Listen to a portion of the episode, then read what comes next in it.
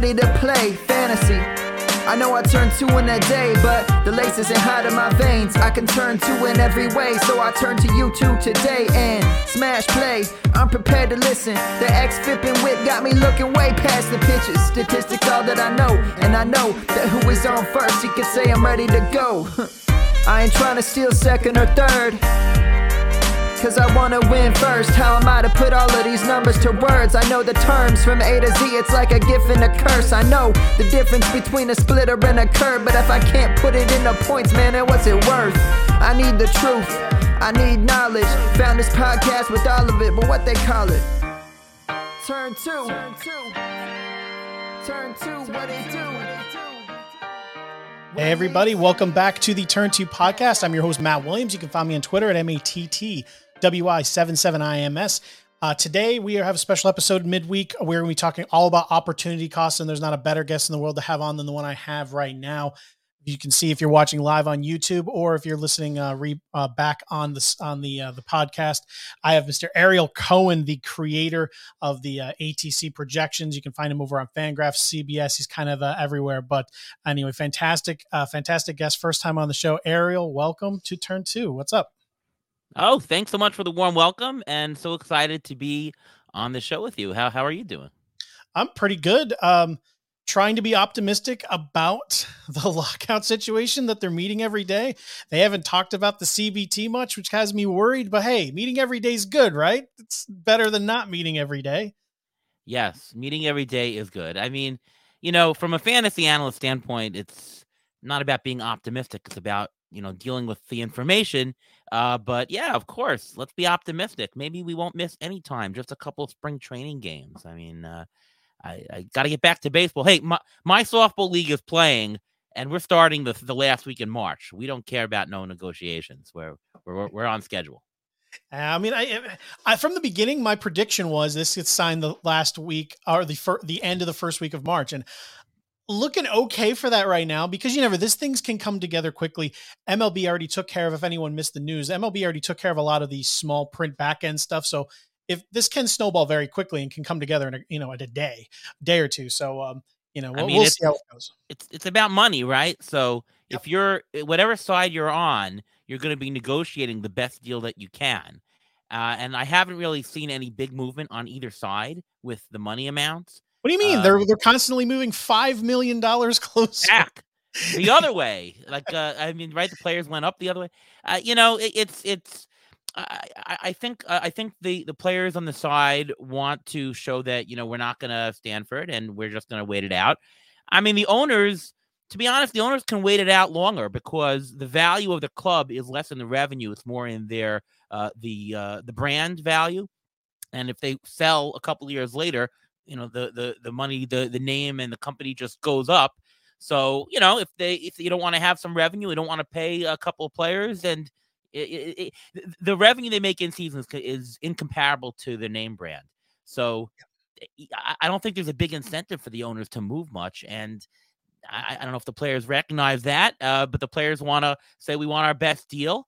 So this is why we have this kind of fierce nego- negotiation here. Yeah. So I mean, hopefully that gets on track pretty soon. Right now, we're we're we're talking as if there's going to be a season pretty soon because you know what what's the alternative? Uh, no reason to be a Debbie Downer here. So we're going to talk about opportunity cost. This is something that I I really hint at in most episodes. Uh, if you follow my article over MNBC Sports Edge by the numbers, I'm talking about it constantly, and uh, it's just something that it's kind of has its it's kind of leaves its uh, its fingerprint on everything anyone ever talks about in terms of strategy. But it's something that doesn't get talked about specifically enough, and I think it's something that actually gets overlooked when talking about player value projections, ADP, and everything because it kind of hits on all those. So uh, that's what we're talking about today. Uh, so this is uh, again Ariel, perfect guest for this. So first of all, opportunity cost. What is it? uh, by definition, it's it's more of a term in economics that kind of is uh, described as the loss of potential gain from other alternatives when one alternative is chosen. So in fantasy baseball terms, is you kind of weigh your options in terms what you're giving up by selecting one player over another a lot of people make the mistake of just simply going apples to apples like this player is projected to do better than this player uh, you know we'll get into all the caveats there but obviously there's positional scarcity. There's, you know, how, how strength, you know, how, how strong a position is, how strong a statistic is that you're searching for in particular. So um, it's also not used for making not only a decision in the now, but projecting future decisions in order to end up end your draft with the pretty much the most profitable outcome possible. Um, so, what are your thoughts in general, uh, Ariel, on on how to define that, how to um, how everyone should use opportunity cost in fantasy, and we'll get into like uh, specifically projections first because that's what you do. Like, um, how do you think people should use them in terms of not just looking at how a player is projected to do versus another player, but how you know how this is important to like kind of look at a, a bunch of different variables. So I think the easiest way to understand what opportunity cost is and how your fantasy uh, team is an economic system, right? Because that's that's what it really is. Is uh, the waiver wire when when you're when you're looking for a player and it's the middle of May and you say, "Oh wow, look at this player! This guy hit uh, three home runs this week. Wow, his he, he he's got a lot of hits this week. He's batting 500 on the week. I think I'm going to add him to my roster." And the question is, is that a good idea? Sure, if you have an unlimited spots on your roster, why not add him? Why not? right? If there's nothing to lose, then you might as well add him.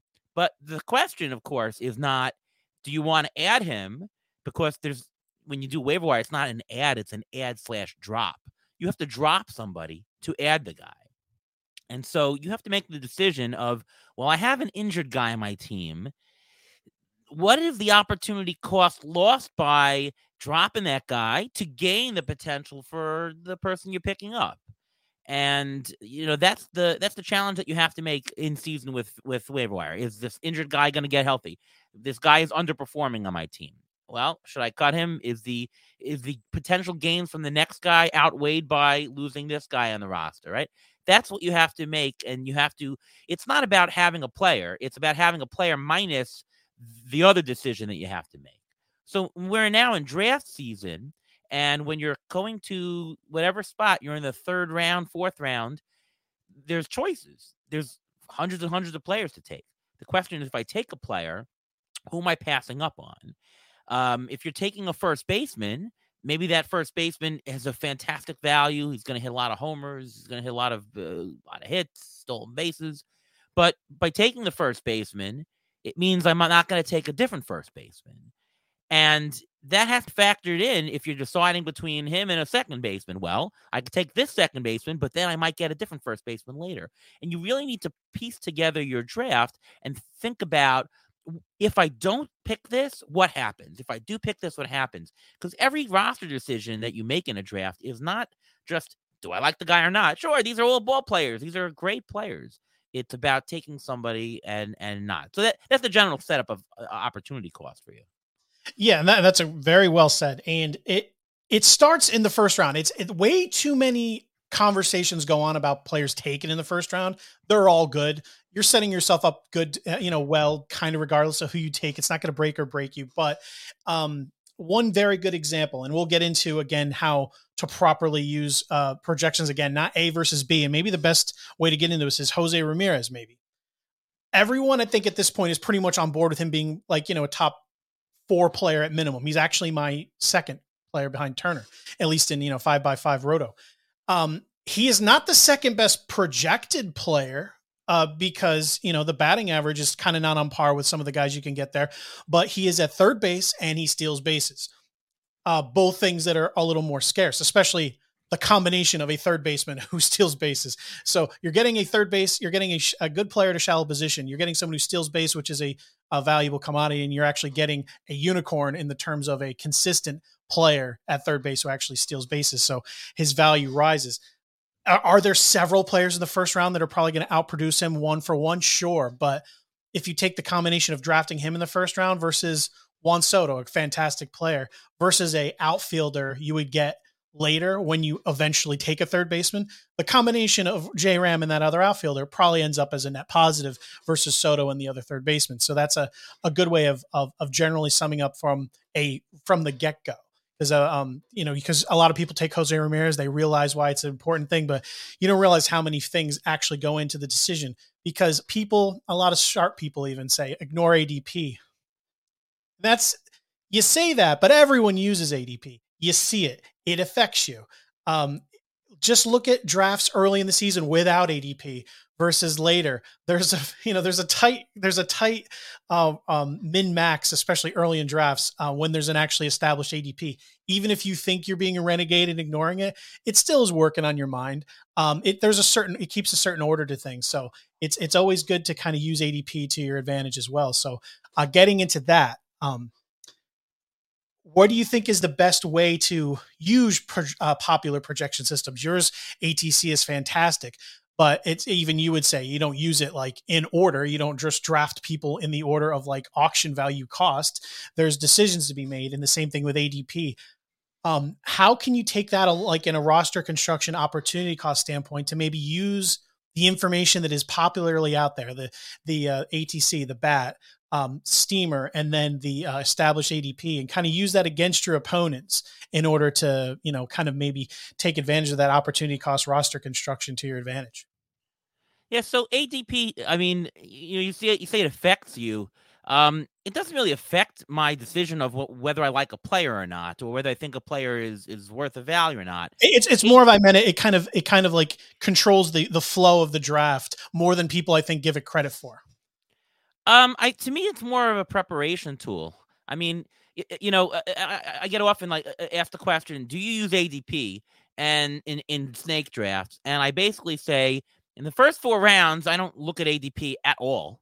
Right, I'm just taking my best available player, or I'm taking the players that I think are gonna produce the best path for me to getting value throughout the rest of the draft. In the end of the draft, I'm taking whoever I want. I don't look at ADP at all. In the middle, I, I look at it a little bit in draft just to say, okay, well, this player ATC values quite a bit more than the market.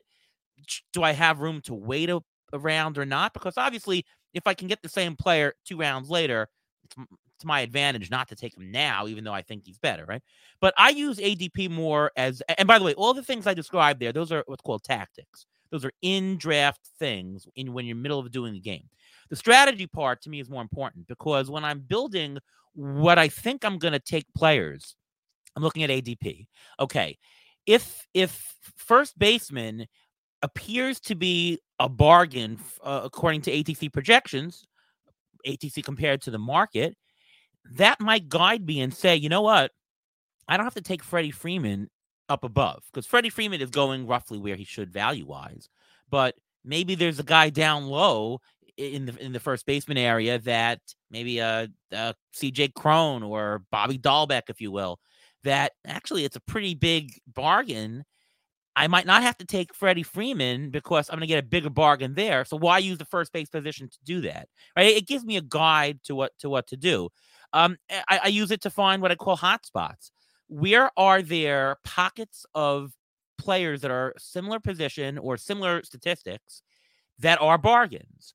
And that's where I want to map out. Oh, there's some great second baseman in the eighth round. There's some speed in the 11th round it, it, that are bargains, right? I, I, I map out where I think I'm going to get the players so I have a roadmap of what I want to do during the draft. And then, you know, up top, okay, if I know I'm taking these players or I'm going to try to take these players in the eighth, ninth, and 10th rounds, I know to counteract it by taking a certain type of player in the first four rounds, right?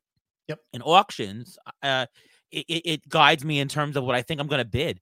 I, you know, if the players who are forty dollars uh, are going for fifty dollars, I'm not going to buy those. But if I find pockets of, oh, look at these guys who I value at twenty, they're only going for fourteen. Oh, I think I'm going to play here. I'm going to buy two players of that value. Right? It guides me as to where I think I'm going to play, so I, I better prepare myself as to what I'm likely going to do when I get to it, of course, I have to counter and do the best available, best thing I can do. But it, it's good to come up with a plan. And that's how I use ADP. And of course, you mentioned projections. Well, projections are how I get the values. Um, if you do if you do an auction, you obviously have to get an auction value. Even if you don't, if you do a snake draft, calculate the auction values because that will actually show you the relative value between players. Just to have a ranking of the seventh best second baseman is not equivalent to the seventh best third baseman, is not equivalent to the seventh best outfielder. But if you know that, oh, this is an equivalent of $25, oh, this guy's an equivalent of $12, you get a much better feel for how much more valuable a player is than the other. And then you use it and compare it to ADP, and that sets you up for the rest of the draft. I think, and, and that that is uh, for anyone listening. This some of this information may seem obvious or something that you do. I think kind of a, also a missing part is everyone thinks of roster construction. Everyone thinks of position scarcity in terms of like their own individual strategic like advantage but i think they, they some people fail to actually put them together in terms of when you are making again we'll we'll talk about this briefly because um, it is the topic was somewhat annoying over the last week. But the Vladimir Guerrero Jr. discussion, we'll break it down from just a opportunity cost standpoint. Um, the thing is, a lot of people will just take the argument and go Vlad versus the other player, one for one. Of course, Vlad should go in the first round. He's a beast. Look at him, and then they'll look at that, and then someone else will just say something about he doesn't steal bases, and then everyone like, oh, who cares if he doesn't steal bases? He does everything else really well you have to look at kind of everything. And what I was saying before with um, Jose Ramirez is all right, you're taking Vladimir Guerrero Jr. No one's saying he's bad. If you are, you're, you're goofy.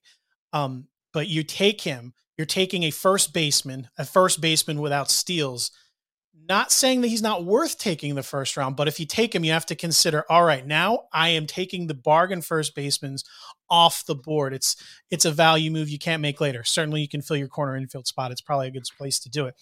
But then you have to chase stolen bases. It kind of takes other zero stolen base guys off the board. People that aren't going to be stealing bags um, that could be a value later. You're kind of taking them slightly off your board if you need to backfill stolen bases. It just affects everything else you do. So uh, you can build a winning roster with Vladimir Jr. Of course you can. Um, it's just a matter of you have to say what is you know the what the end game. Um, what what does it add up to? You know the the person you could have taken instead of Vlad plus the later first baseman, or Vlad plus the player you take later. That's what you have to kind of add up. What are your thoughts on that in general? Because it, it got to, into a contentious debate. When it turns out it is if you you know if you're it depends on how you're comfortable doing, but it's not a matter of I'm picking him because he's great. It really does set up the rest of your draft, and you kind of have to think of, you know, it really affects what you do on many levels. Well, I'll try not to be contentious here. I'm a nice no, guy. Yeah, you should never be contentious, but you know, it's you know Twitter. ah, you know, I tried. I just try to roll with the punches and uh, to to be nice. And you know what? I don't mind if people want to debate me and people say I think you're wrong because I, I should be able to stand by what my opinions and I should be able to back up what I want to say. Uh, but your point is right about Vladimir Guerrero Jr. You know, when you're making a decision of do I want to roster him, is how secure do we think his numbers are? How much bigger his numbers are than another person that we're considering? Um, what the difference in position is, what the bargain I can get later in at that position, where am I going to get the category in, ro- in rotisserie? You have to worry about the categories, right? If you if you take Vladimir Guerrero Jr., who might steal two bases, you're going to be deficient, and the market is valuing steals very highly. You have to overpay in terms of true value, right? You, you, you might have to jump around or two to where a guy is really worth. So, yeah, I mean, if you might be better off, and again, this is for everybody to make the decision on their own um i can guide you we, we can all guide you on what goes into it and numerically tell you a couple things but it's your decision. Bryce harper i think is a better pick than vladimir guerrero jr jr in the first round of a 15 team league because bryce harper gets you quite a bit of the power quite a bit of the average but he also throws in those steals. And you don't have to feel yourself i gotta jump and get a Myles Straw two rounds ahead if you have bryce harper because you have the 12 steals. You only need another 15 steals, as opposed to if you take, you know, if you've taken Guerrero Jr., got zero. You, you have you have to take Straw. If you take uh if you take Harper, well, maybe you just get a guy who throw Max Kepler steals seven bases. That combination might do it for you, right? Uh, so you know it, it, it's about comparing the different things. At some point, though, of course, Vladimir Guerrero Jr. is going to be the guy to take. I mean, it, you know, at a certain point, you say, well, you know what? The value that he brings is worth the deficiency in the category balance. It's worth the deficiency in the risk. It's worth the, the deficiency in, in not getting that bargain later. And at there at a certain point, it come it comes out for you. So you know, it, it, it, I'm not going to say there's a there's a one one answer for every person. It depends on your league format. Depends on things. If you're in a smaller league, you should be more inclined to take Guerrero Jr. Right? If you're in a bigger league, you should be more cognizant of the steals. Right? A deeper league, I should say. Yes. So all those factors go into it. Depends on the point scoring. If you're in a points league, Guerrero Jr. is much more solid, right? If steals are not an issue, there you go.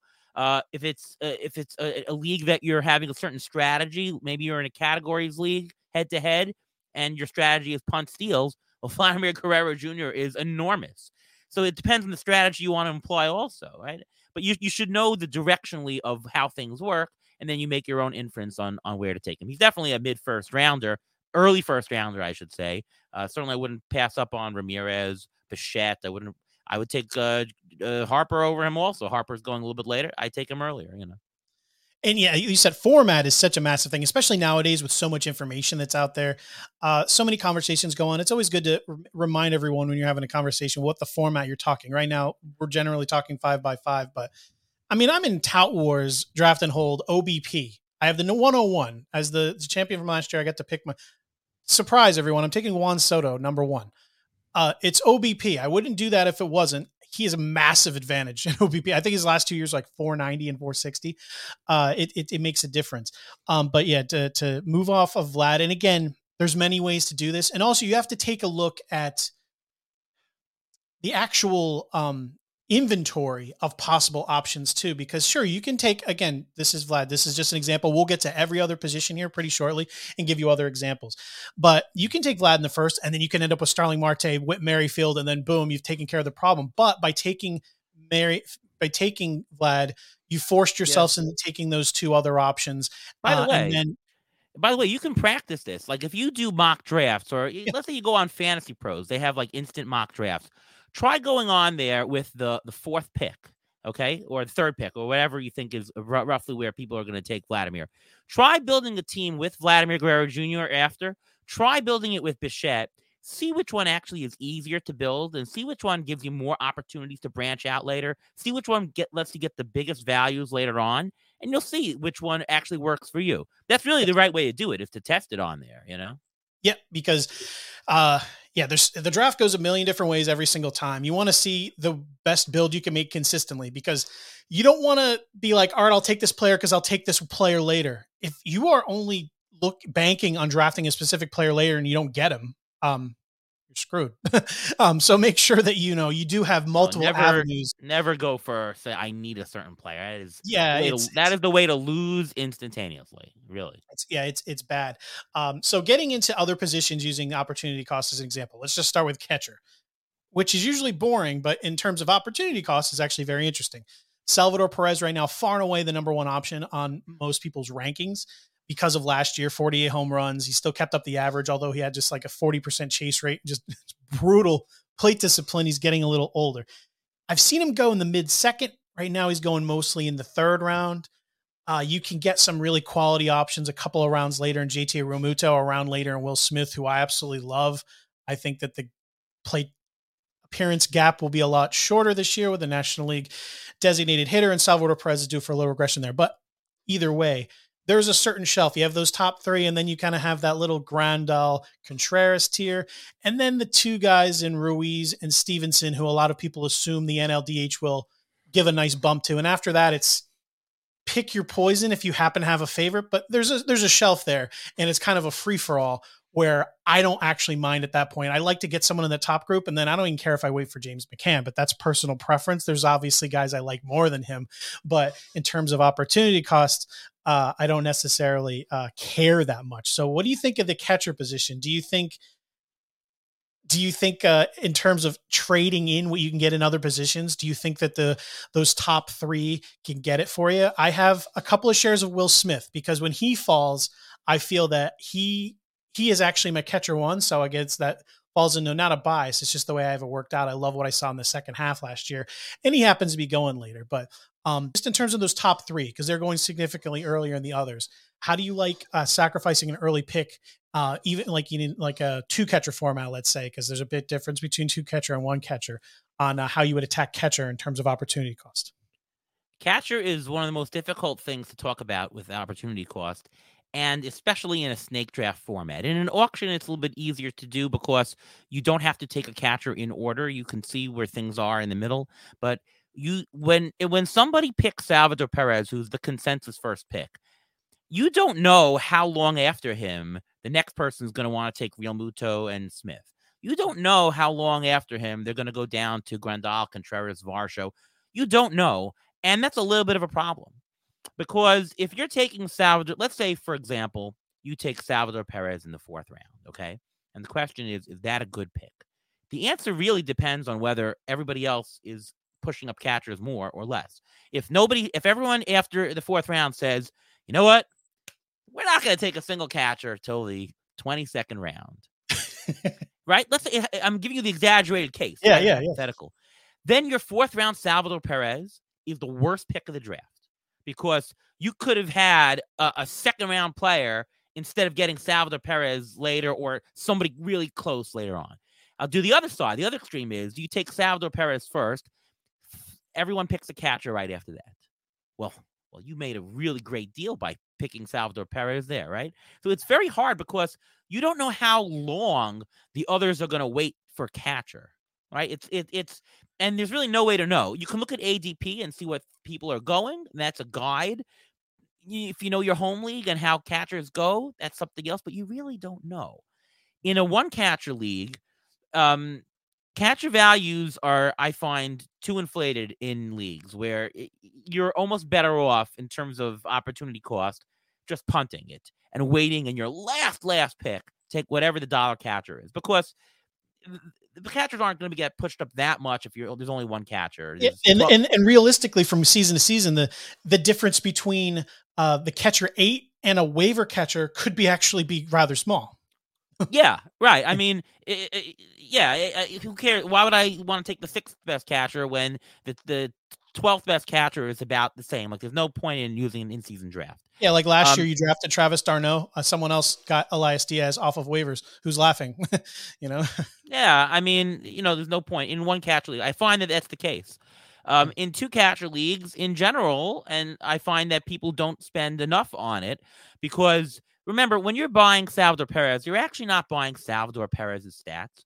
You're buying the uh, the privilege of not buying the last catcher right? If you're in a if you're in a 15 team two catcher league, there's 30 catchers. Salvador Perez is not worth Salvador Perez. It's Salvador Perez minus the 30th catcher. And that 30th catcher really stinks. It's so bad I smell it all the way here from New York. You know, that bumps up what you should pay for him. The opportunity cost of not drafting uh, uh, Salvador Perez is high, right? You, yeah. you you should want to grab him more, even though the stats he produces isn't in line. Um, I just did. Ra- I'm doing a RazzSlam right now, and I have. Uh, I'm the 11th out of 12th uh, pick for my second round pick, second second uh, pick of the second round. I picked Salvador Perez because in that format, I did the math.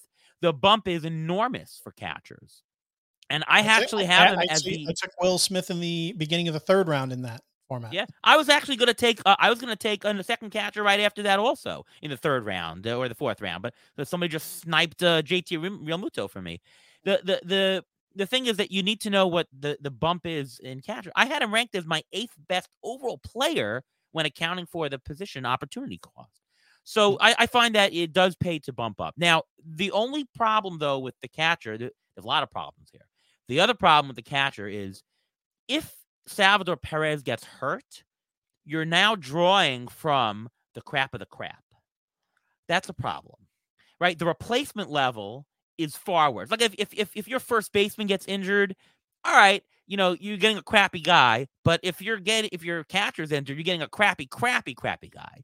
So uh, it's called profile risk. It's the risk of when you, every time you select a player, if the player gets injured or underperforms, either one, what does that do to the, your aggregate team's value? It's yeah, very high for You can't back them up with a quality option because that is a, a, net negative in yeah, terms of strategy yeah. as well. Trea Turner has a big profile risk because if Trea Turner goes down and gets injured, your steals are zapped. If Mondesi gets injured, your steals are zapped. If your high profile catcher that you spent a lot of money for gets injured, your replacement level is much lower than a different option.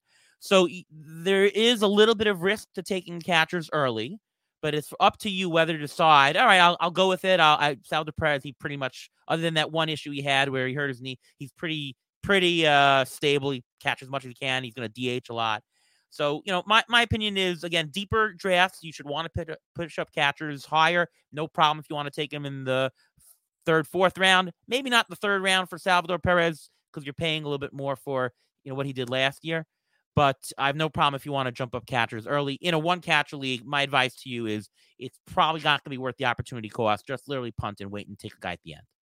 All right. So before we move off the uh, the catchers to another position and opportunity cost, a couple of good takeaways. Uh, just to recap what we were saying is you're drafting a, if you draft a top catcher, you're not doing it to necessarily for the, just the player. You're doing it for the advantage you get over the rest of the league uh, at a at a thin position, and you don't necessarily um, from a strategy standpoint might not be the best to start a run pretty much on any position.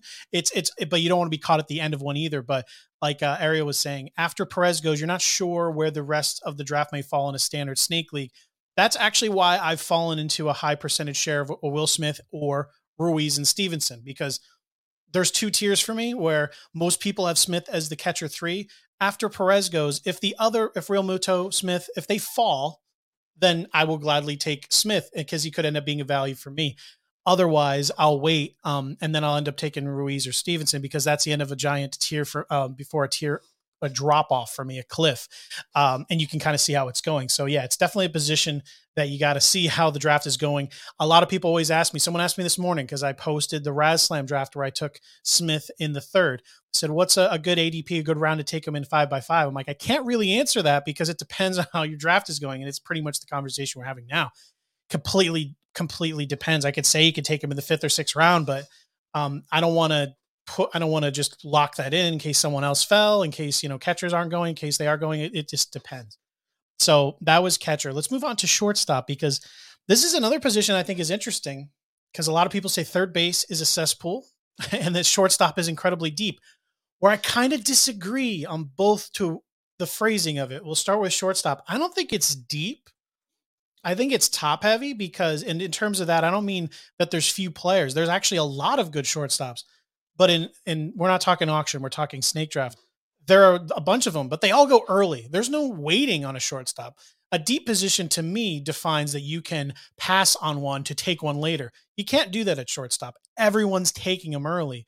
Um, by the time you get to, um, you know, I mean, I, I, think the last ones I really want to start are like Dansby Swanson and Willie Adames, and that's pretty early for the last of the last uh, that that I'm really you know kind of comfortable starting. So all the good ones go like first five rounds. So yeah, there's a lot of great ones, but uh, they go and they go quickly. So uh, how do you like to to deal with shortstop as far as opportunity cost? There is this something where you you feel like it's just something you got to jump early or um, like how yeah how would you like to deal with it because it's an interesting position in general because it, it, a one second, uh, there's a ton of options on the board, and by the time it comes back around to you, poof, you know the shelves are bare.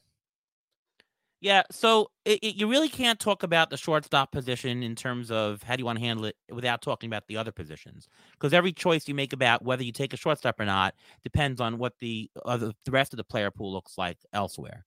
Um, at the very very bottom, like you talked about, top heavy, deep. At the very very bottom, uh, because of the utility slot that you're allowed to take any position, the very last player really doesn't matter much between a shortstop, whether he's a second baseman, first baseman. They're all roughly equivalent value. This is very different from about uh, eight, ten years ago, where legitimately middle infield was weaker at the very bottom, and you're taking a crappier player with your last pick. It's not true now. It's it, all the positions are pretty much the same. But uh, let's take a look at uh, in terms of somewhere in the middle. So uh, here's what I did for you. Um, I, I got um, what ATC deems as a $25, 20, 15, 10, and 5 auction equivalent to a draft, right? Uh, value. And I just checked at what, you know, at each price point, how many second basemen, how many third basemen are available above that price point. For for $25 players, there are three first basemen, three third basemen, two second basemen, four shortstops. Uh, I'd, I'd, say 12 outfielders, although remember, you have to take five outfielders. So, uh, and of course, you take like one and a half first and second or uh, baseman. So the equivalent number would be about four. So at the very, very top, it really doesn't matter. They're all, you know, there's just about the same number of first baseman, second baseman, third baseman. When you go to the $20 range, there are only four third basemen, but there are nine shortstops. So if you want somebody in that upper middle tier, there's plenty of shortstops. You can actually wait a round or two somewhere in the middle to get a shortstop. Like, what's the difference between Trevor Story, Corey Seager, uh, Francisco Lindor, Carlos Correa? There's actually not that much of a difference. So you have because you have more options there. In general, you might want to somewhere in the middle take a different position because the following round you can take a similar shortstop. Right, the drop in the middle is not that bad. When you go uh, third baseman, of course, is the opposite. There's only four of them, four versus nine. Third baseman, if you want somebody who's good, you got to take him right away. Right, if you if you leave without getting a Devers or a Jose Ramirez or Machado, you're not going to get a good third baseman. When you go down a little bit, uh, a uh, little bit more, you see some of the same things. At the fifteen dollar level, there's eight third basemen, there's 11 second basemen, 14 shortstops, nine equivalent outfielders. Outfielder getting a little bit thin, right? It's even worse at the at the ten dollar level. It would be shortstops. There's 21 of them. Outfielders only 15. Third baseman 15. It, it's very very thin. Shortstop is really deep. You can wait on shortstops along the way. First baseman, um, are then get plentiful. Like it, it, stops going and then it gets very plentiful at the bottom. There are a lot of five to ten dollar first basemen. Uh, there are 30 first baseman worth five or more. That's even deeper than shortstop. So shortstop starts in the in, in the middle, goes there, and then first baseman gets really deep. So if you really want to play the value game, wait for a shortstop to some of the middle rounds. Second baseman get somewhere somewhere in the middle of the way. Third baseman go early. And first baseman, you can actually play the really, really cheap game, especially with the corner infielder. You should play the really cheap game. Outfielder, very, very, very thin. You should not wait on getting your five outfielders. You should get them much quicker than you think. Don't rely and say, well, there's so many of them, but actually there aren't. You know, more than ever, there's platooning, right?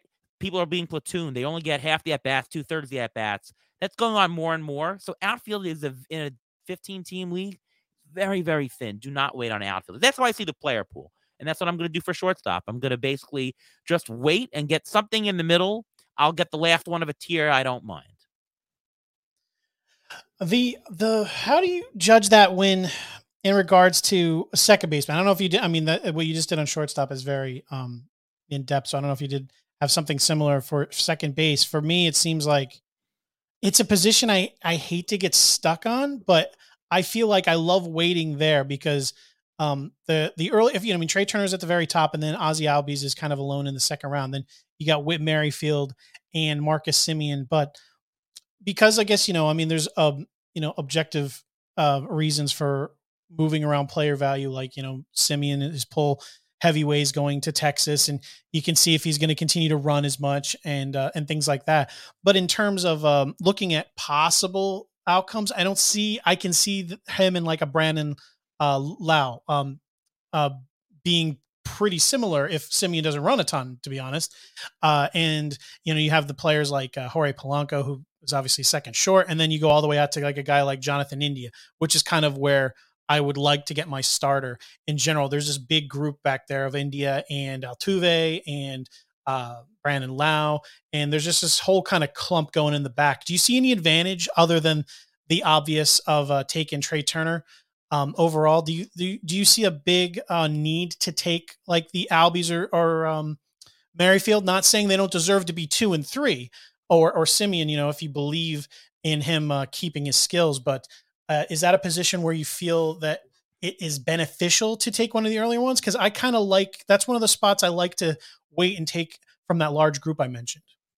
No, I, I don't see a benefit. Uh, Trea Turner is different because categorically he's just uh, very, very far superior than anybody else. But uh, there's a whole group from Semien, Lowe, Altuve, Baez, Ketel Marte, India. There's so many. I left off three of them. There's so many interchangeable ones. And also the thing about second baseman is there are very few pure second basemen. Almost every single second baseman qualifies at another position.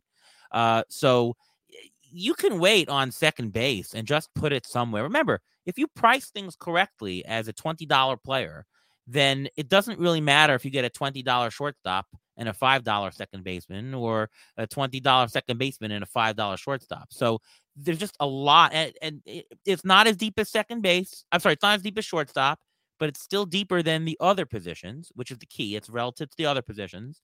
So you can wait and get value later on. There's no need to uh, to whip up a top pick, which again, third base is much much more shallow. I'd rather whip up the third baseman earlier on and get the second baseman when there's second baseman aplenty somewhere in the middle for good value. All right, let's um, skip first base for a second. Let's go to third base because we've mentioned it a, a, couple of times here, and and you know both talking about second and shortstop. Uh, I agree. Like I said before, a lot of people have literally used the word cesspool, and I don't know if it's necessarily there are um, very few good third basemen. I think the term to say, or the way to say it, is there's very few third basemen you can rely on. Um, there's plenty of really interesting third basemen late. The the question marks are just a plenty though, on um, whether it's injuries or um, a Eugenio Suarez coming off a down year, uh, a Yoan Moncada, a Matt Chapman. There's lots of guys that theoretically you could see bouncing back and having a monster season, but there's a massive risk in all of those. Um, we you you mentioned the uh, the obvious uh, the J Ram, the Machado, the Devers. After that, you got like Austin Riley. Um, and then you have that kind of tier of I don't know what to do, with like Bregman and Rendon. They kind of have their own question marks too. And right in the middle there is Nolan Arenado, where his profile isn't necessarily much better than too many of the guys going behind him. I in actually in the uh, oppor- in the uh, by the numbers article, I compared him with Josh Donaldson. We know the reasons why he's going late. You know, he's he's not the bringer of rain as much as the bringer of calf tightness at this point. But the, you know, if if he gets enough games, he could certainly match Arenado pretty easily. So just in terms of Arenado as as an interesting person, where I see him bounce around a lot. Where do you kind of have him because he's going early enough where you really do have an interesting opportunity cost where you're passing up on a lot of interesting options to take him Whereas I don't think his ceiling his ceiling is like very likely to be surpassed by at least a few options behind him. The gamble is you don't know who the heck they're going to be in a draft, so you can easily strike out on that. So yeah, what are your thoughts on Arenado? Because I kind of single him out as someone where, um, as far as opportunity cost, which we're talking about, he is uh he's an interesting player. I mean, you never want to feel that you have to take a guy because the position is thin. Um, it's just if you if you if the position is thin, if if there's no re- replacement level adjustment, which I'm telling you there isn't, meaning a one dollar third baseman is same as a one dollar second baseman. So if all else fails, just take the last third baseman and you'll be okay, right? It's it's not a catcher, right? Uh, and it's going to be better than an outfielder because the outfielders have the platoon issues. So if you get a, a guy who has a job and he's valued at the very bottom in your player pool, I'm fine with taking that as third baseman. I don't need to push up value to get Arenado. Or well, I guess, I guess um, if I can add something to you, so you can talk about it yeah. too with your answer. Um, then where is there a spot where you're like, okay, I don't have my third baseman yet? Like it just if it just hasn't nope. happened that way. Is this a position where you're you're kind of just willing to literally just wait um. Or is there is there options in the middle where uh, that you prefer that you think deserve to be more towards the top than they are? Like there's always the Justin Turners of the world that seem to get disrespected, or is like you said, is this just something where um, you'd rather just if you don't get even though it's shallow, is it just one of those things where you, if you don't get the guy you like early, do you just wait? I mean, there are a few third basemen that I think are undervalued at where they're going. Uh, yeah. Ryan McMahon is an undervalued player, according to me. Uh, Josh Donaldson is a little bit undervalued, and Justin Turner is always undervalued, right? So there are spots that you get an undervaluing, but I don't think you have to feel that you have to take somebody who's mediocre just to say I don't want to get the the 12th best third baseman. I want a top eight. Do not think you have to do that. It is an advantage to get a top one this year, as I've mentioned. Like getting the Rafael Devers is much better because there are more bargains in other positions. There aren't a lot of bargains in third base. So by, by getting the guy for par value up top, Endeavors sets you up earlier. So I would push myself an extra pick or two for the third baseman up top. But once that passes, then you just say, you know, just unbutton my belt and let it fly. You know, it, it, it to, to use an analogy there. Uh, sure. I mean, if yeah, if if if I like Ryan McMahon and McMahon comes up as a as a bargain later on, Okay, great. That guy satisfies third base. I'll take him for a bargain. Uh, otherwise, if I don't see one, I'm not going to take a guy, and I'm fine with taking the last third baseman. You're going to have some uh, at some point in the game. You're going to take the last something, right? You're going to have one part of your roster that's like, well, it's not the best guy. So if it's third base, it's third base. I, I think that's totally fine. I'm looking up a player because I want to see how ATC judges him before I, I actually see what I'm going to say. Sure. Well, actually, I'll tell the player straight up right now uh, in terms of some of those guys. Like, I love Yoan Moncada. Um, I hate Yoan Moncada. Why hold on, no, Moncada? I, I, don't hate him. I, I, like the person. I don't. Uh, this isn't the player like I'm bringing up. I'm bringing him up to compare him to the other player I'm going to bring up. Um, so I, I do love Yoan Moncada in terms of you look at his skills and I'm always looking at him like, why isn't there an MVP have broken out here? You look at what he's did in the minors, you look at his batted ball skills, you look at his high BABIP profile, hitting line drives and, and, and being fast, even though he doesn't steal bases. And I'm just wondering why he doesn't do better. But I will say instead maybe of because he's not as maybe because he's not as good. I mean, he I, I I think that Moncada is is uh, has been a bust from a fantasy standpoint for for a long time. There was one season where he had over ten dollars worth of roto value. Sorry, one season where he had more than eight dollars worth of roto value. If people keep taking him higher and higher, uh, this year he's actually his price has gone down. Maybe he's par value this year. I think. The reason I, I bring him up, even though I like him, um, he's going at pick 152. And this is what we're talking about in terms of if you don't get the third baseman you want, wait. I don't think there's going to be a ma- if, I mean, unless we see the massive breakout that many are hoping for. There's not a huge difference between him and pick 400 Evan Longoria. There's not. I mean, Longoria, there's plenty of reasons why he's going late. The Giants like to do weird stuff with the bats. He's a little older. He's not as bad as you think, but in terms of you're just saying like just wait to the very end. And in terms of like 12 team leagues, he probably won't even be drafted. But in 15 team leagues, projected about 252, 17 home runs, a couple of bags. Moncada 260, 19 home runs, four bags. It's kind of the same player. In, in theory, I agree with you. Uh, Evan Longoria, particularly though, has it's more of an extreme. Be... Like I tried to pick someone like the most yeah, extreme yeah. back end third base. Well, he has a, a similar profile categorically, but um, I mean, sure. With I have no problem taking Evan Longoria as my last player in a 15 team league. Uh, he's uh, the problem is though he's on the Giants, so he's going to platoon. He also uh, is older. He's 36 years old. It's going to be this year.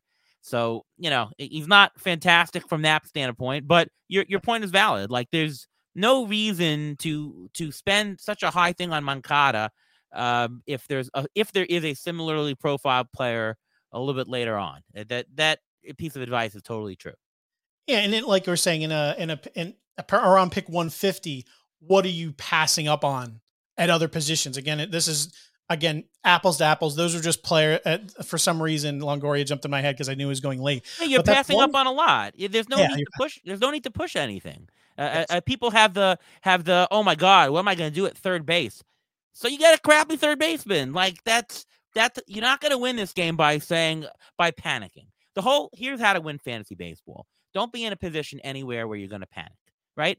Yes. Set yourself up in the first couple of rounds so that you have much more choices of who you're going to take. And don't come into a position where you say, I got to take this guy now. If you're in that position, it means you're giving away value. And that's how to play it. I mean, yeah, one um, one fifty. Instead of going with Moncada, you're weak at sh- at se- uh, se- uh, uh, starting pitching. Um, th- this isn't me trying to push anything on anyone, but I mean, you could be getting like Nate Eovaldi, Sean Manaea, Luis Garcia, Eduardo Rodriguez. That's that's a decent tier of getting your SP like three, SP, you know, probably your SP three around then. Uh, yeah, that's a much better plan just for uh, one, you know, specific example there. Um, going back, going back to first base, and that was uh, that was. And by the base. way, uh, you mentioned you rattled off three pitchers in a row going similarly valued. That's what I would call a hot spot. You've identified that at that spot, you there's three good guys that are worth it. And here's the nice thing: the nice thing about the hot spot, and, me, uh, and this is important. When you identify three or four players that have stuff, same, same specs, same position roughly, and they're you know not overpriced, right? They're a slight bargain or so. It's possible that if anyone, any one of those players, let's say somebody loves Eovaldi, he can jump him up around it's possible that somebody else won't like him. But the probability that all four guys are going to be all jumped up on ADP, which is an average across leagues, is very, very low. Like there is a very, very high percentage chance you'll get somebody from that group at that price or even lower, by the way, right? Because ADP is an average. You can get a guy later, right? But you'll at least get one. And so if you identify pockets of three or four, the more players you put in the group, the higher probability is you're going to be able to get that value. And that's why it's very important in prep to find those pockets called hotspots. And um, that was that was third base, and uh, again, this perfect. Again, that's why you knowing the player pool, which we could stop the show, knowing the player pool, and you can do this by a lot of different ways. Just just drafting is the best way. You can do mock drafts. Real drafts are better. If you want to jump into even like a draft champions or a best ball, something where you have to maybe do in season management. It's just good to get your eyes on the player pool and, and get comfortable with where, and that's the best way to know where to find these pockets. First base, we've mentioned a lot, and this is a position I think me and Ariel love to wait on uh, from an opportunity cost standpoint is actually hilarious because there's like several mini tiers where you have to make a decision. Like, sorry, bank my Vladimir Guerrero Jr. We already talked about. He's in a tier by himself in round one. What do you have to give up in order to draft him? Should I just wait till round two to draft Freddie Freeman, who's kind of in a tier by himself in round two? What do you have to give up in order to get him? Or should I wait for the tier three where Goldschmidt, Olson, and Alonso are waiting? Alonso kind of underrated a little bit, but still going significantly earlier with the rest. But what are you giving up to take one of them? Should you just wait to Jose Abreu, who's kind of in his own little mini tier by himself?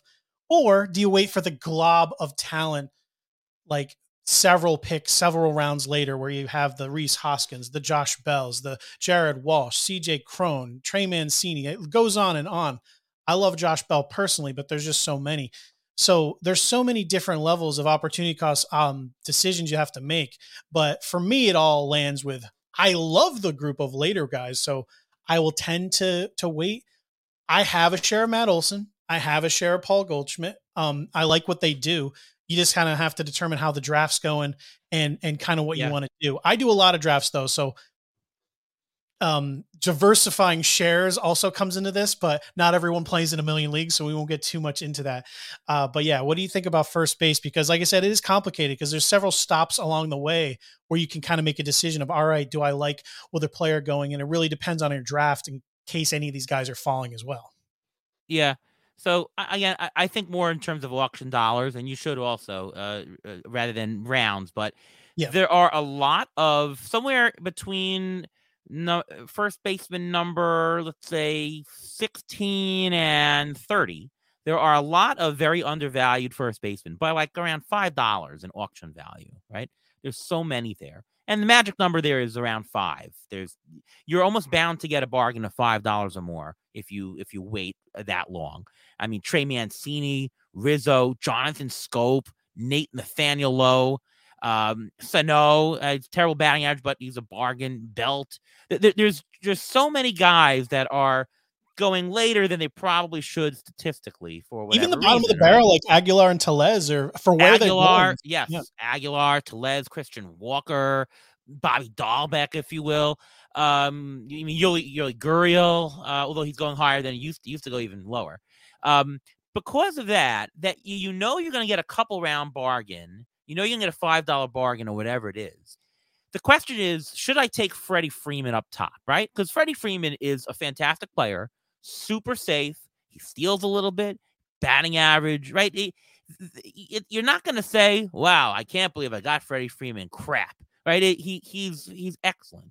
The question is, what big what bargain do you need to make on Freddie Freeman in order to say um, okay, I'll take the Freddie Freeman here, even if it's just uh, a little bit overpriced, to give up the the the bargain later, right? That's the determination you have to make. If you're up to to Jose Abreu and he's going a couple dollars less, half around around, well, you can get a half around bargain on Jose Abreu. If you give that up, you can probably get a three round bargain on somebody else later on. So that's really the question you need to go. And at a certain point, he's going to drop far enough where you'll say, "What the heck? I'll just take this, uh, you know, round and a half value on Jose Abreu. That's going to be more than getting whatever it is on a crappier player. But if it's par value, if you're getting Jose Abreu at where he should go, well, then you're giving up a bargain. So you always have to make that. It's opportunity cost, right? I'm giving up a potential bargain later. So what kind of bargain do I need to give up up top? Um, and for me, I find Jose Abreu this year that the answer is no. Usually, I, I've been taking him the last five years in a row but not this year. I don't think he's a bargain. Matt Olson, Pete Alonso, Goldschmidt depends on every draft. Mm-hmm. I've drafted Olson.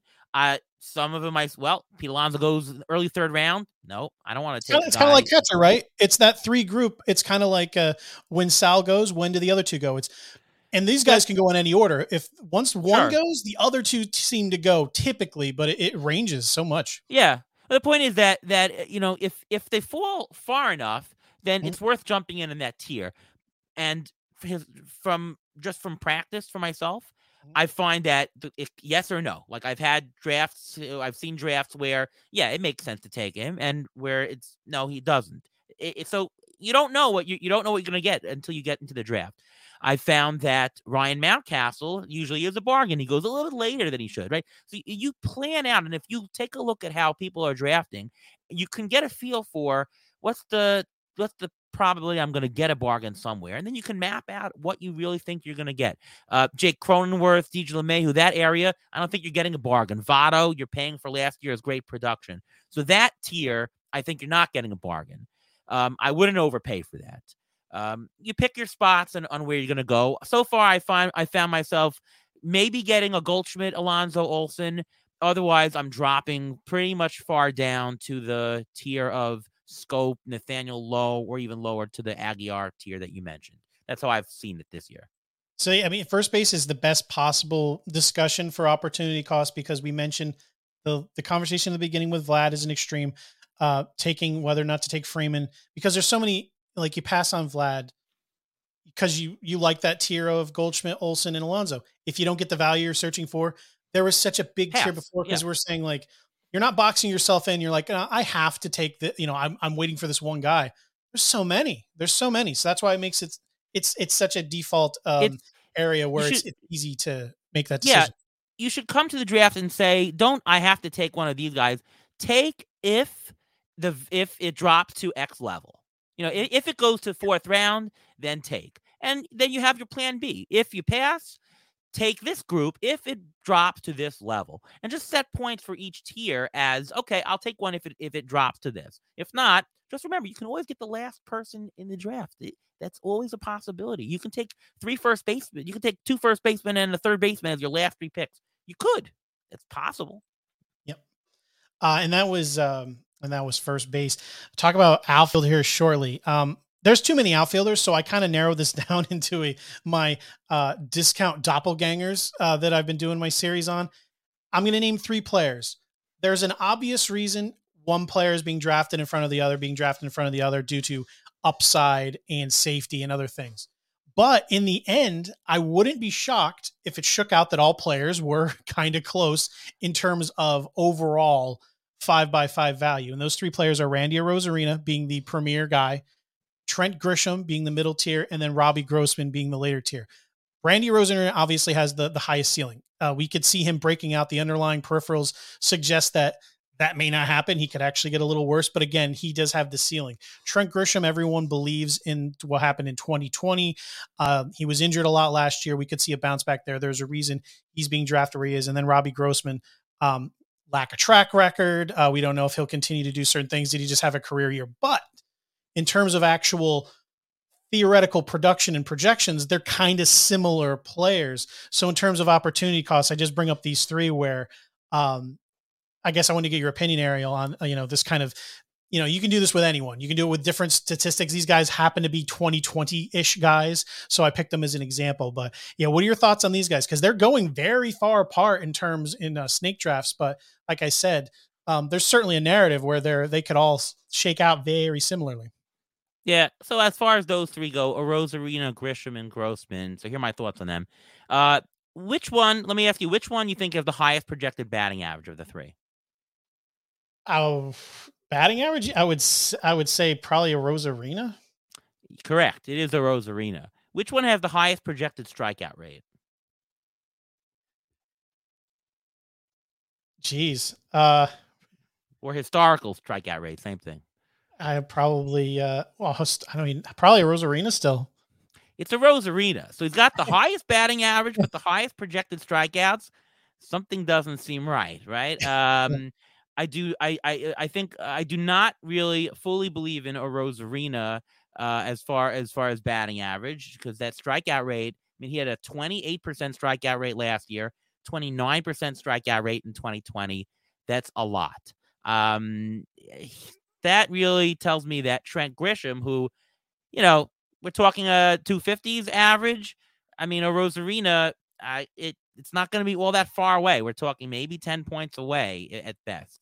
Uh, I, I, think that Arozarena is a little bit more risky than most, and he's going ridiculously early. He's going in the fourth round. Um, I think that's way too high for his value. Trent Grisham to me is fairly priced. I think he has potential to be better. Remember, projections are going on what he did last year, and he was great for the first month, and then he stunk. Projections take into account all of that. Um, and I think the stunk part was more injury related than anything else.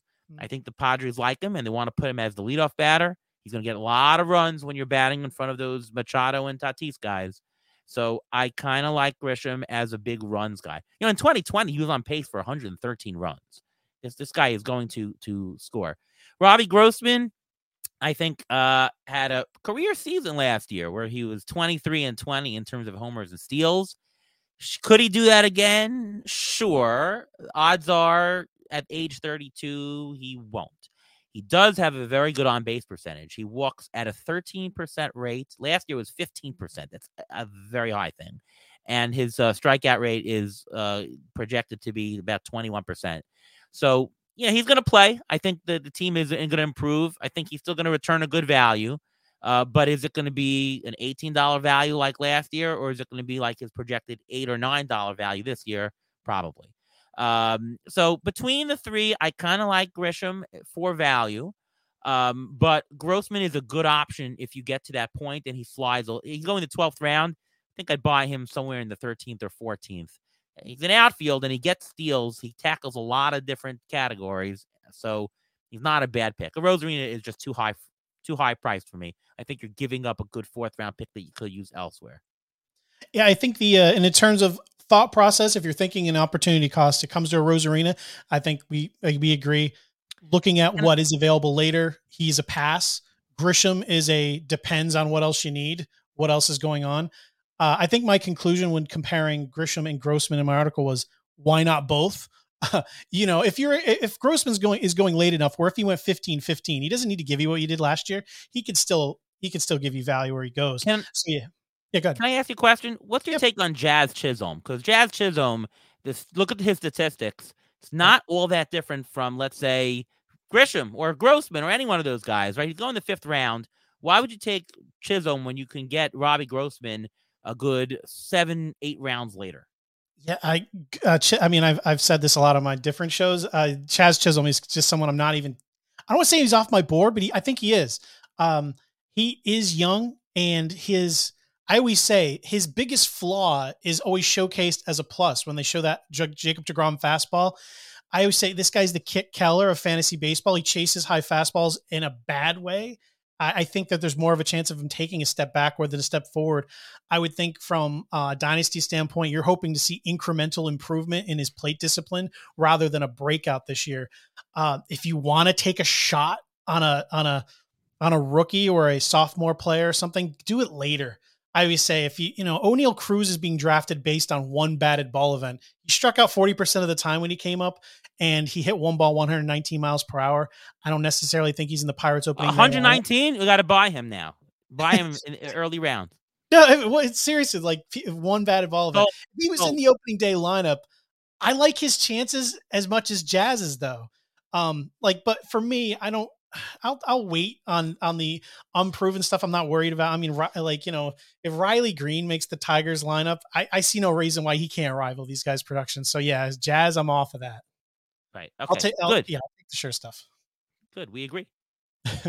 um, starting pitching, we've kind of talked about the entire time, but I, I wanted before we got out of here, I want to talk about closers because it's been it's been kind of insane.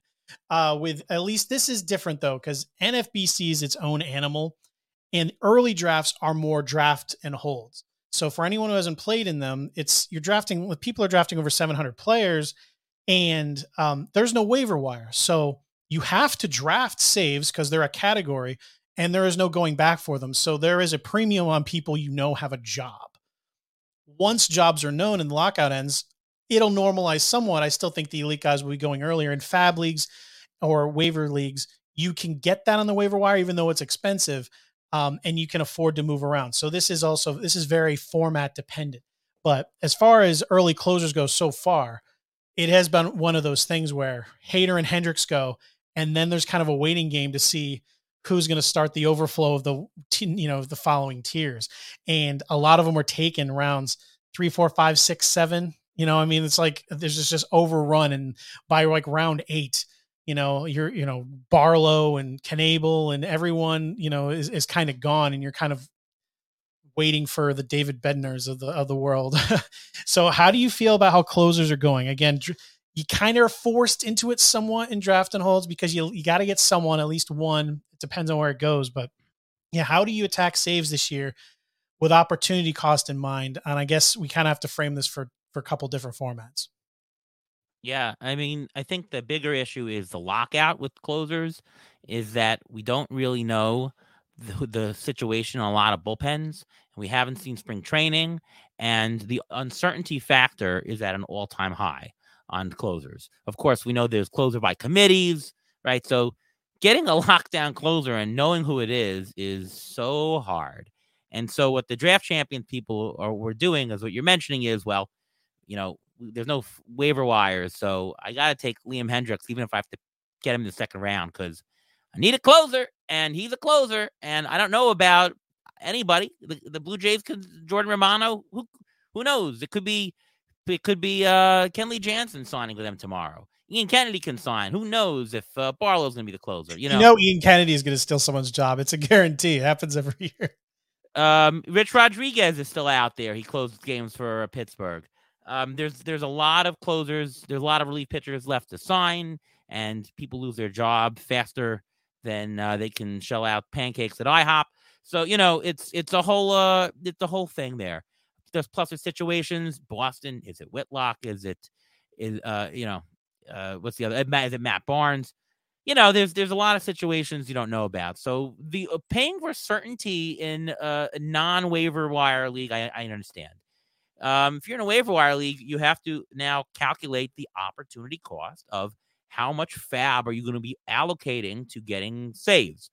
You could also punt saves, right? You, that could be a decision. But assuming you want to get saves and be in the mix, you you have you have draft capital and you have fab capital, and you have to decide what the best use of it is. Is it take a shot on a cheap closer? Is it go for a really expensive one? It's very hard for me to give an overarching answer because it really depends on what your league does and the opportunity cost in your own league.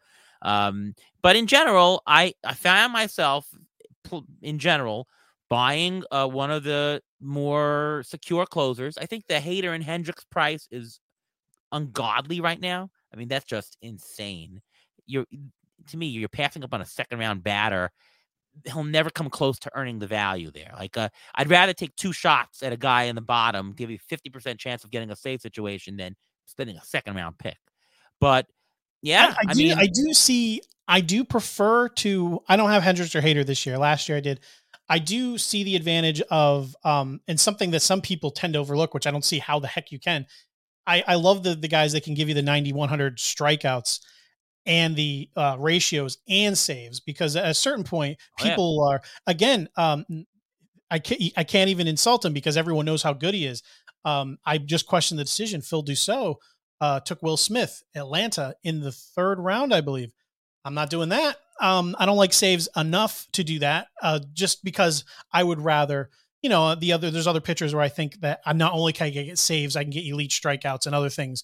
Um, so I guess that's where it kind of depends for me. I've, I've been getting a lot of yeah. Kenley Jansen early because I like him to get me all those other things I talked about, but he doesn't have a job, so he kind of has this shadow discount where once he signs, he'll probably shoot up. So I've been kind of having him fall. Plus, he happens to be just kind of going at the end there. But so I do think there's think a lot of ways to play it. There's a lot of yeah, ways to yeah. play the closer wire.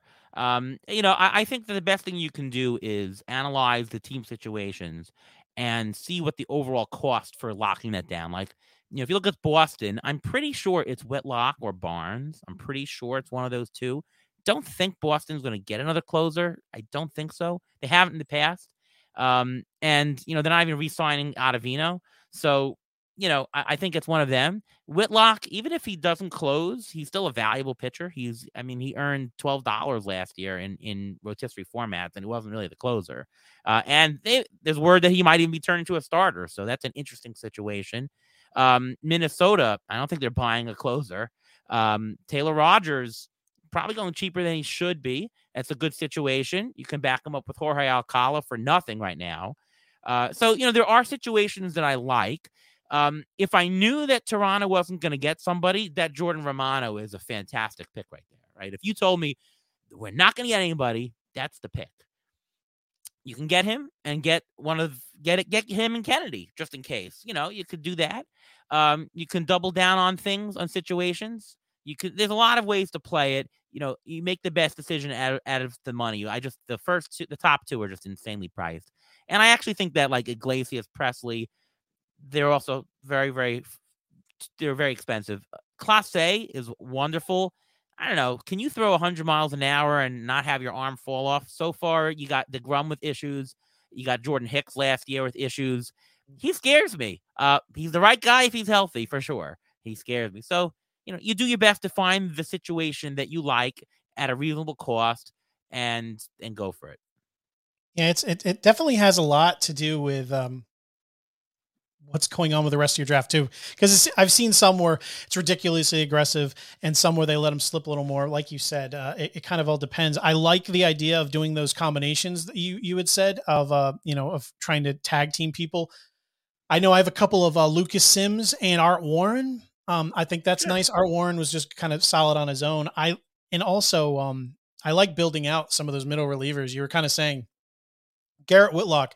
ID people that even if they don't get saves, they're still valuable. Um, that's why I like the Jonathan Loaisiga, who you know certainly has injury issues, but there, there's plenty of guys like that as well, where you can kind of get them where they can still give you plenty of value.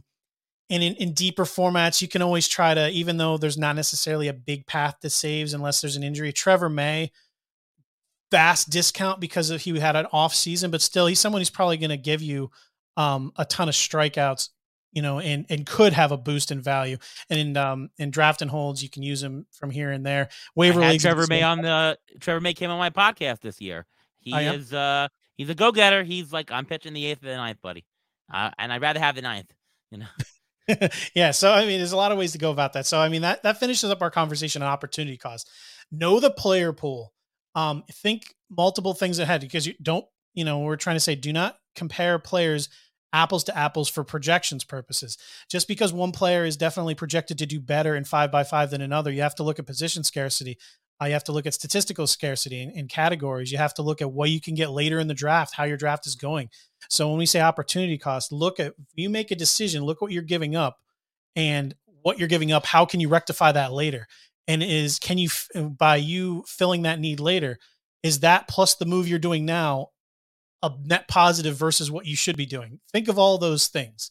Um, and you know, if there's a 60 second clock, you got to figure this out ahead of time. If there is a, uh, if you're in a slow draft, you obviously have time to do this. But Ariel, do you have any kind of final thoughts? Anything that you think we missed, or an important thing to kind of hammer home um, when people are thinking about opportunity costs? Because I think this is something that everyone thinks, at least partially. They in increments they have this as a part of their process, but I think not everyone truly understands how important it is to think, and this is kind of how you build a winning roster from the beginning. Yeah, I think we touched on a lot of good points today. I think the overarching thing is that it's not about the specific player itself.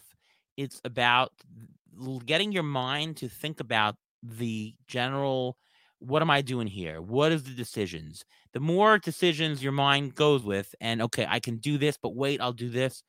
Plan ahead plan what you're going to do. That'll make your decision process much better and easier to follow.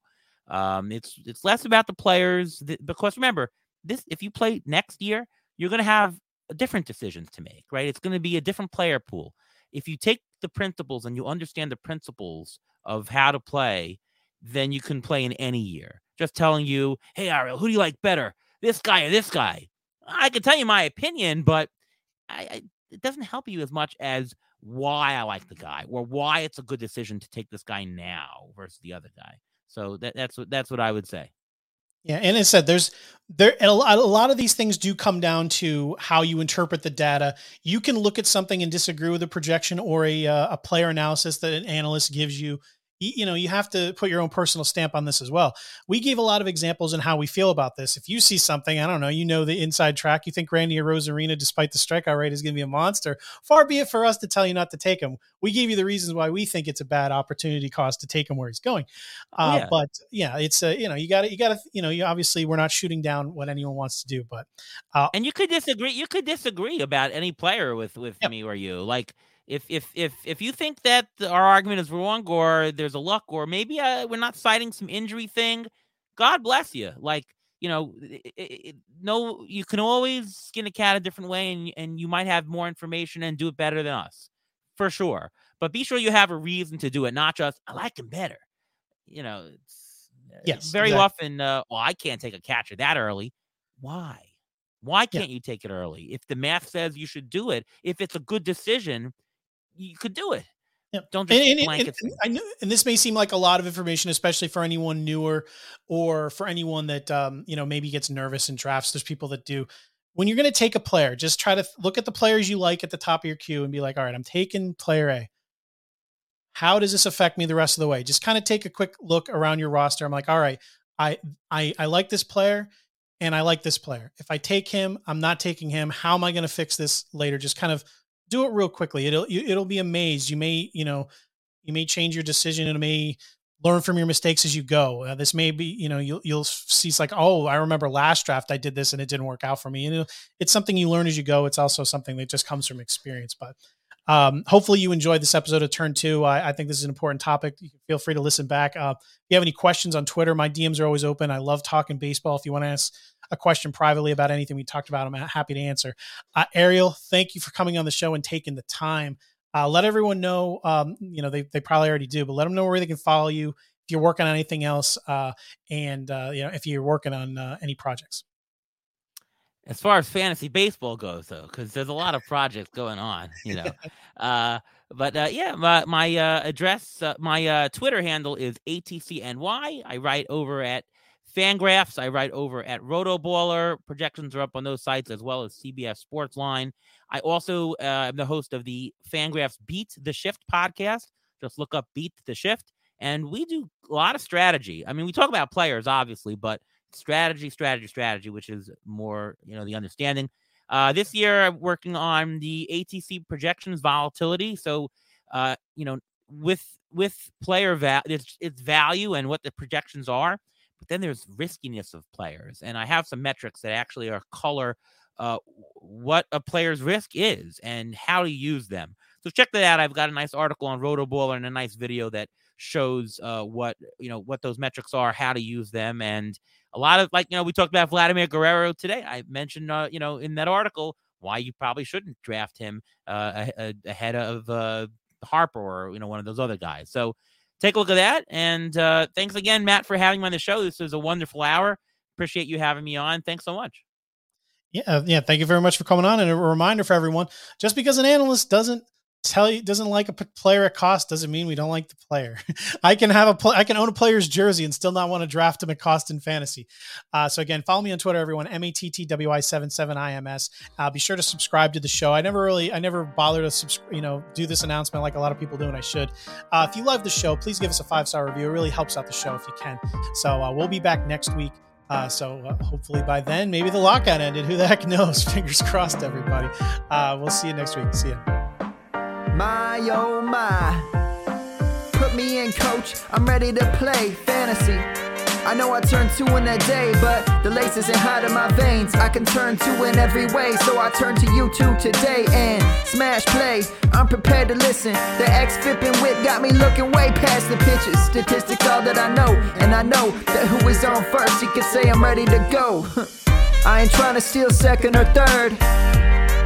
Cause I wanna win first. How am I to put all of these numbers to words? I know the terms from A to Z, it's like a gift and a curse. I know the difference between a splitter and a curve, but if I can't put it into points, man, then what's it worth?